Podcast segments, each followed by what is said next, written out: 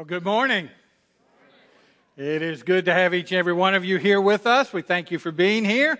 We're excited about all the folks that are worshiping with us, whether it's at our Colonial Heights campus, our Midlothian campus, or those who join us uh, by way of the internet. We're happy that each one of you are with us. I am going to venture a guess this morning. I'm going to guess that I have something that not very many of you, if any of you, have. I have a written warranty on my spouse. Anybody else got that? Okay, in the interest of full disclosure, it's not a head to toe, bumper to bumper warranty.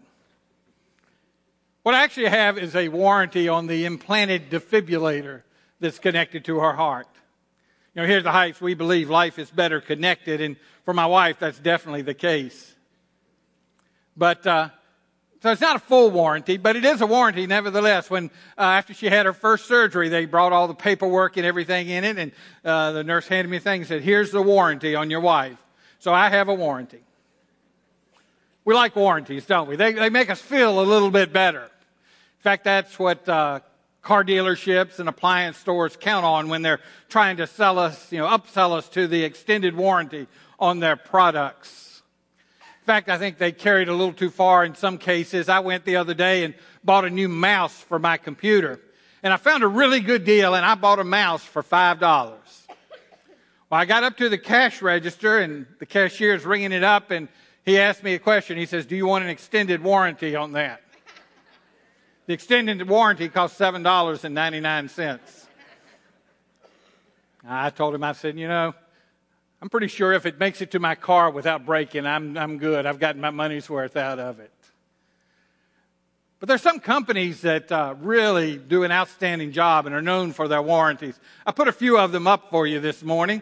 One is the Duluth Trading Company. You've seen their ads, but they've got the no bull guarantee. And as it goes on to say, if you're not 100% satisfied with any item you purchase from Duluth Trading, return it to us at any time for a refund of its purchase price. Simple, unconditional, no nonsense, no bull. And then I found another good one this week the Darn Tough Sock Company. Here's their guarantee. And it actually starts earlier than this. They actually say if you put these socks on and they're not the most comfortable socks you've ever had in your life, you can return them. But look, I like this part of it. If you were able to wear out a pair of darn tough socks, we'll replace them. At any time, just package the socks up, fill out the form, and send it to the appropriate address. We will send you a brand new pair. Now, that's a pretty good deal there. Then there's an umbrella company, Davek Umbrellas. And they said they're made to endure over many years with proper use. If at any time you find any defect in the material or workmanship, or the umbrella should fail to function properly, we will gladly repair or replace it at no charge. Now, for me, I need one more thing in the warranty. If you left your umbrella somewhere, just tell us and we'll send you another one free of charge. I don't wear them out, I just forget them. Okay, one of my favorite warranties comes from the Pelican Company. They, they make cases, protective cases, and this is directly off of their sticker that's on their products. Pelican's legendary lifetime guarantee of excellence. that sounds good, doesn't it? And it is, it's a good warranty. Pelican guarantees its products for a lifetime against breakage or defects in workmanship. But now let's look at the very end of their guarantee. The above guarantee does not cover shark bite, bear attack, or children under five. now, I'm thinking the writer of that either has a good sense of humor or a child under the age of five or both. But warranties, well, they don't always live up to their promise, do they? They don't always work out for us. We have been kind of looking over the last couple of weeks at the thought of what happens, how do we respond when our life is off course? And you think about it, it'd be nice to have a warranty on our lives, wouldn't it? I mean, besides the one that nothing's certain but death and taxes. We got that one. But wouldn't it be nice to have a warranty? Well, we really do. It's God's lifetime warranty. I want you take your Bibles and turn with me to Romans chapter 8. We're going to look at a verse that's familiar to most of you, many of you. But it's God's lifetime guarantee for our lives. Romans 8:28 Paul writes And we know that in all things God works for the good of those who love him who have been called according to his purpose. Let's bow in prayer for just a moment. God, would you speak to our hearts today? Whatever situation we faced in the past week, whatever circumstances we're dealing with in our lives, Lord, however our lives may perhaps seem off course, Lord, or out of focus, Father, may you speak to us today. Father, may your word touch our hearts. May your word bring us hope, assurance, and strength. It's in Jesus' name we pray. Amen. All right, God's lifetime guarantee. Let's look at that guarantee a little bit. Let's kind of uh, you know break it down, deconstruct it a little bit, and see what it actually says to us and teaches us today. First, in that passage of Scripture, in that guarantee, we see the certainty of it. Paul says, We know. He doesn't say, Well, I think, I hope, I wish. He doesn't even say, We see God at work. Because sometimes in the moment we don't see it, do we? Sometimes in the moment we don't understand what is going on in our lives. But as Christians, we are called to sometimes stand when we can't understand. To step out in faith and trust when it really doesn't seem to make any sense to us. But he says, we know. It's certain. Well, how do we know? Well, we know first based on God's character. Some of you have heard it said of verbal contracts, they're not as good as the paper on which they're written. And some of you will get that later. But with any kind of guarantee, sometimes we just don't believe it because the person making the guarantee is someone we don't trust.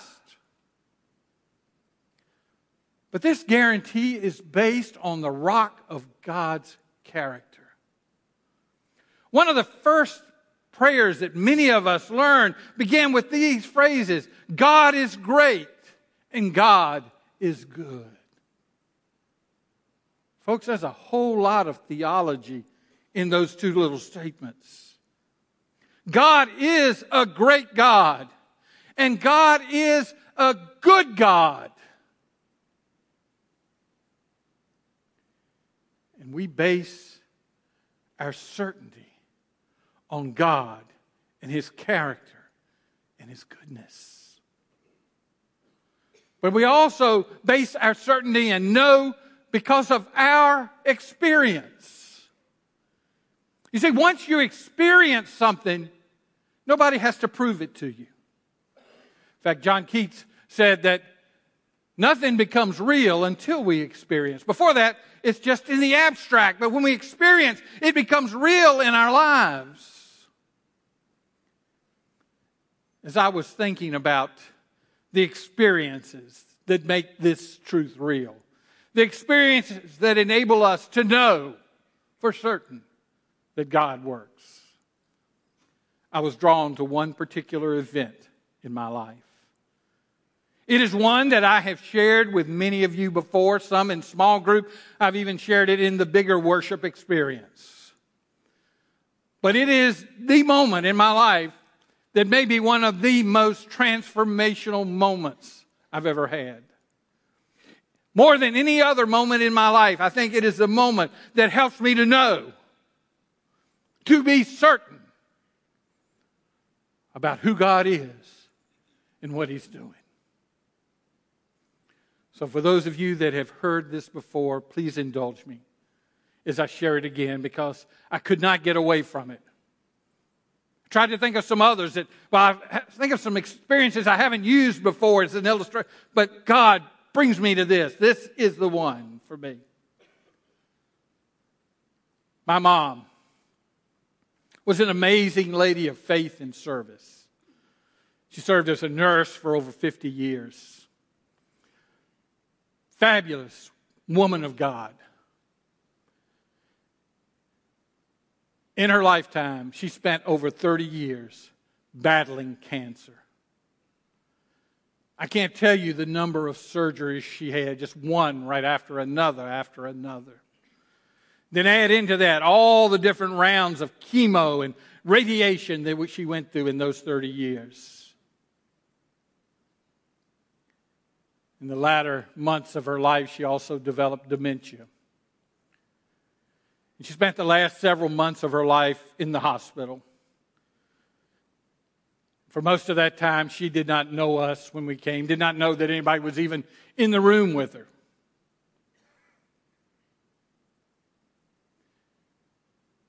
The last few weeks, she just laid in the bed, moaning occasionally. But near the end, I was sitting in her room, and she suddenly sat up in bed something that she hadn't done in weeks, maybe even a couple of months. And she turned and looked at me and she said, Mike, isn't Jesus good?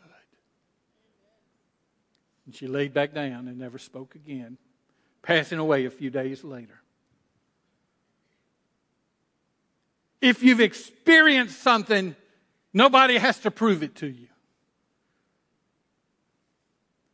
She knew and I know the promise is certain. But not only is it certain, we need to see in this passage that it is complete. It says, in all things.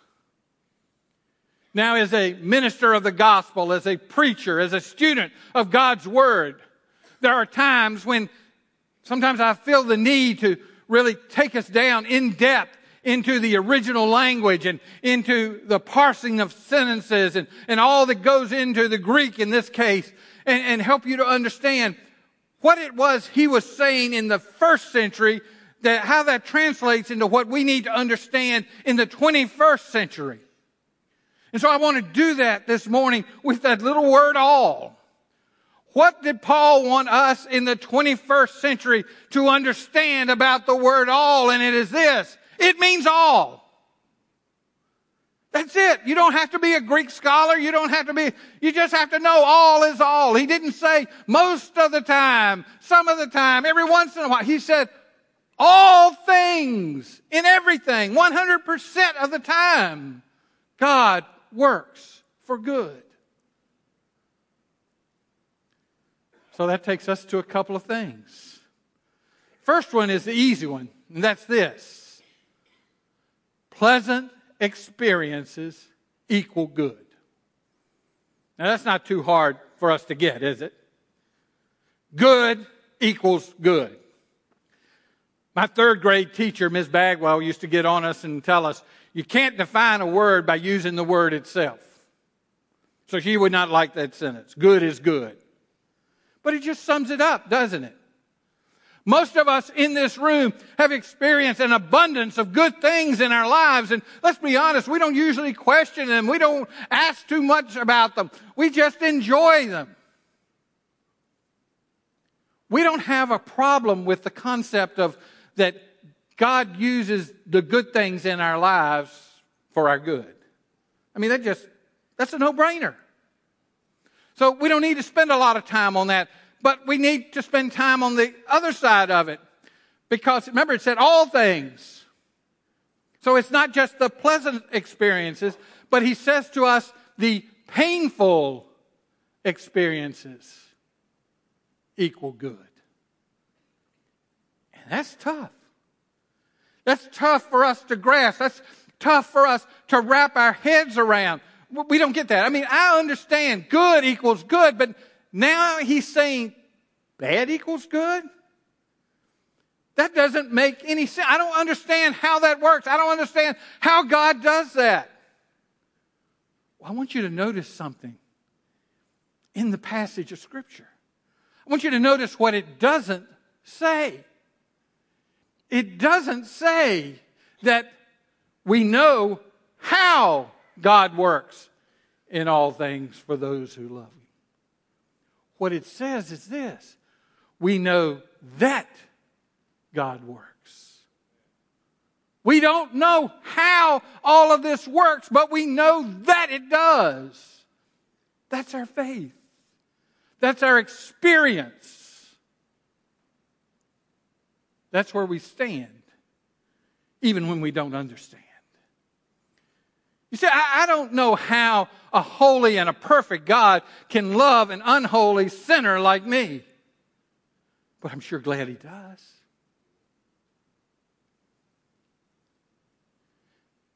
And I don't know exactly how He takes all of the painful experiences and makes them good, but I, I know that he does it. I see examples of it. I've seen it in my own experience and I see it in his word. Let me give you a biblical example. Joseph in the Old Testament. Now, for those of you that are familiar with the story, let me just kind of jog your memory a little bit. And at the same time, for those of you who may not be familiar with the story, let me kind of fill you in on some of the details. Joseph was one of many brothers, and his brothers became jealous of him, some of it of his own accord. But they, when he was a teenager, they attacked him, beat him up, threw him into a pit with the intent of killing him. Later changed their mind and decided to sell him into slavery. So they sold him to this traveling uh, caravan that was coming by who took him as a slave into Egypt. In Egypt, he became a slave in the household of Potiphar. And while he was a slave in the household of Potiphar, he was falsely accused of sexual abuse and he was thrown into prison where he was forgotten about. Now, pretty much all of us in this room would agree that's bad, bad, bad, bad, bad, bad. Just a series of bad things. But God brought Joseph through all of that and out of that to make him the second most powerful man in the kingdom. And later on in his life, he would say to those very brothers, What you meant for harm, God meant for good. See, out of all of those painful experiences, Joseph could look at it and say, God did good. And so we don't know the how of all of it how God works that and what He does. We don't know what's going on in, in the background of any experience and event that's in our lives. But the Bible says, in all things. So there is the certainty of the guarantee, there is the completeness of the guarantee, and then there is the compassion of the guarantee. Now, I am of the age that when I came along as a kid in church and we were uh, being required to memorize Scripture, we memorized it all in the King James. And some of you are in that same age group and you memorized the King James right along with me. And so we memorized this verse in the King James. And it says, We know that all things work together for good to them that love the Lord. But you know what? things don't work together for good.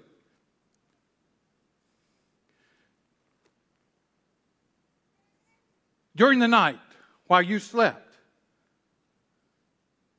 your refrigerator and your shower didn't sit up and plan how they could make your day better for you. Your garage door opener and your automobile didn't plot out, let's see how we can make this a great start to the day for Mike.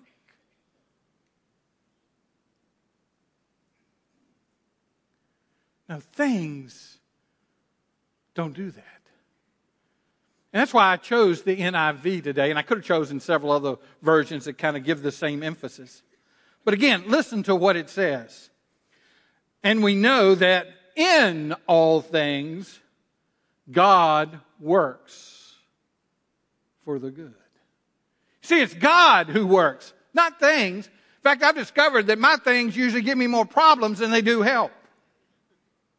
But God works in our lives for our good. Now, there's a couple of things we need to understand as we think of that process of what God is doing and how God is working. And the first of that is this not everything that happens in life is good. This verse is not telling us that no matter what happens, whatever comes in your life, you're not, you don't go, whoopee, yay, goody. No. Not everything that happens is good.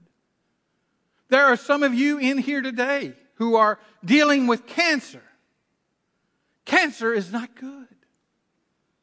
There's some of you in here today who are struggling with separation and divorce. That's not good. There are some of you in here who are victims of abuse. That's not good. You see, Paul is not trying to tell us in this thing that everything that happens is good. He's not living in some kind of glass bubble or some Pollyanna world. He doesn't have his head stuck down into the sand. No, he knows, and I know, and you know that bad things happen. Not everything is good, but what Paul wants us to understand in the process is the God who created this world, who created us, is a great God who can bring good out of bad situations. And that's the second truth we get out of this portion here as we think about God at work. God is putting together everything for our good and for His glory. Some of you remember that kind of the thing to do for many, many years for churches and for civic organizations was to publish a cookbook. Anybody any got a church cookbook from anywhere? Yeah, some of our folks do. Uh, this is one from a church where I was interim pastor many years ago.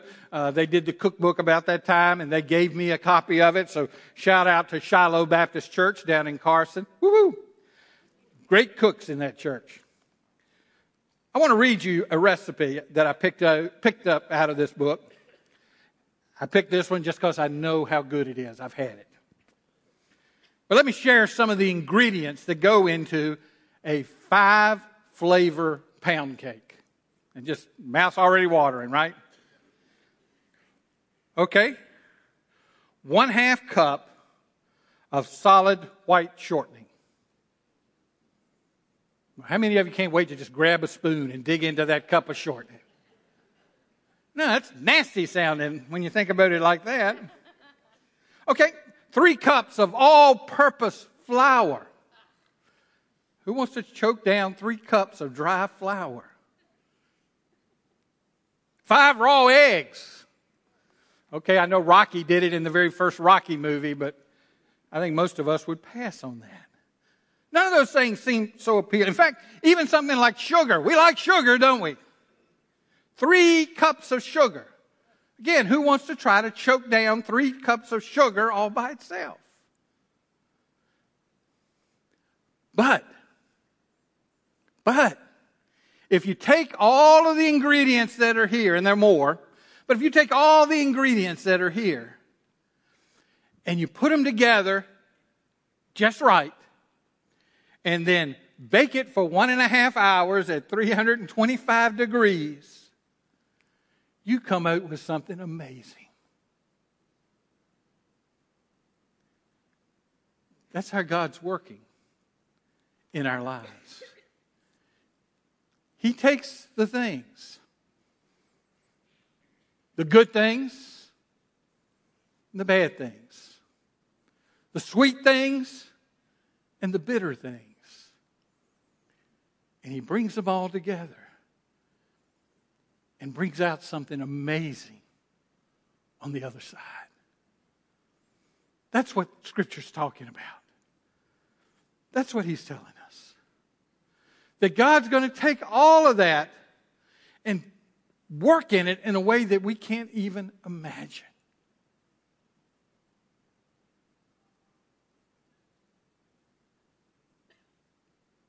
So Paul tells us of the certainty of the guarantee. He tells us of the completeness of the guarantee. He tells us of the compassion that is a part of the guarantee. But before we leave it, there's one more thing. We need to understand that the warranty is conditional.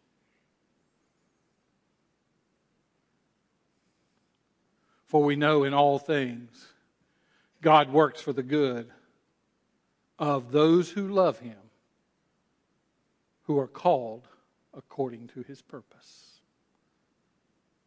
See, most guarantees, most warranties have some limits on them. There's not many times you'll find a darn tough sock company that says no questions, no matter what. For instance, say you went out and bought a really nice big screen HD TV to go on your houseboat. Okay, I know you need the houseboat first. But you got, let's assume you got that. So you go ahead and buy the TV. Well, you get out on the lake and you realize for some reason your anchor's not on the boat. But you got this nice big heavy TV you just bought. And so you tie a rope around that, toss it over the side, use it as an anchor for a while. Then it gets towards evening and you decide you want to watch TV, so you haul it up, set it up, plug it up. Guess what? It's not going to work. And you better not take it back to the store the next day because they're going to tell you right up front you violated the warranty. you didn't use it like it should. There was limits to it. And there are limits in God's guarantee. Because you see, you can't live your life apart from God, in rebellion of Him, doing your own thing, and then try to use the guarantee. It's not like the get out of jail free card in Monopoly. You don't get to pull it out and play it when it suits you. Now, Paul says there are parameters to this guarantee. It is those who love him who are called according to his purpose. And he says, if you're inside those parameters, then you have access to the guarantee. Well, how do we know if we're inside those parameters? Well, God says, ask yourself a couple of questions. Do you love God? Do you love God? See, God's desire for us is to have a personal relationship with Him. He wants us to have a passionate love for Him. And He says, Do you love me? That's, that's one of the parameters there. Well, h- how do we know? How can we kind of see and think about whether we love Him or not? Well, He actually in Scripture gives us several places where we can kind of use these little tests. One's in 1 John chapter 4. He says, He who does not love his brother who he has seen cannot love me, whom he has not seen. Do you love others? Jesus said, If you love me, obey my commandments. Are you obeying his commandments? So that just gives you a little insight into where you are in your relationship with God. Do you love him? And then the second question he asks is, do you long to be like Jesus? Says, To those who love him and who are called according to his purpose. What is his purpose? Well, we find that in verse 29, in the next verse. His purpose is for us to be conformed to the likeness of his Son, Jesus Christ. God's purpose is for you and me each day to become more like Jesus. I've heard people say, well, I'm just trying to be the best me I can be. And in fairness to them, I think what they're talking about is I'm not trying to be like that person or that person. I'm trying to be me. But you know, God doesn't want us to be the best me we can be. He wants us to be like Jesus. And it's as we become more and more like Jesus that we do become the best me. So, do you love God? Do you long to be like Jesus? If so, then you're inside those parameters and you can lay claim to the guarantee. But let me be honest with you. That doesn't mean that only good is going to happen in your life. That doesn't mean that everything is going to be good. There are going to be hard times. There are going to be bad times. There are going to be times of struggle. And there, as we said earlier in the sermon, there are going to be times when you're just going to have to stand even though you don't understand. You're just going to have to live in faith sometimes and know the guarantee is there. For we know in all things God works for the good of those who love him and are called according to his purpose. Let's bow our heads. Heavenly Father, we come before you this morning. We are so thankful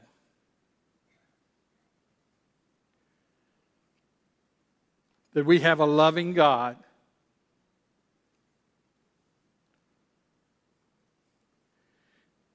And that while we can't understand how you could love us enough to send your son Jesus, we thank you, Father, that you did.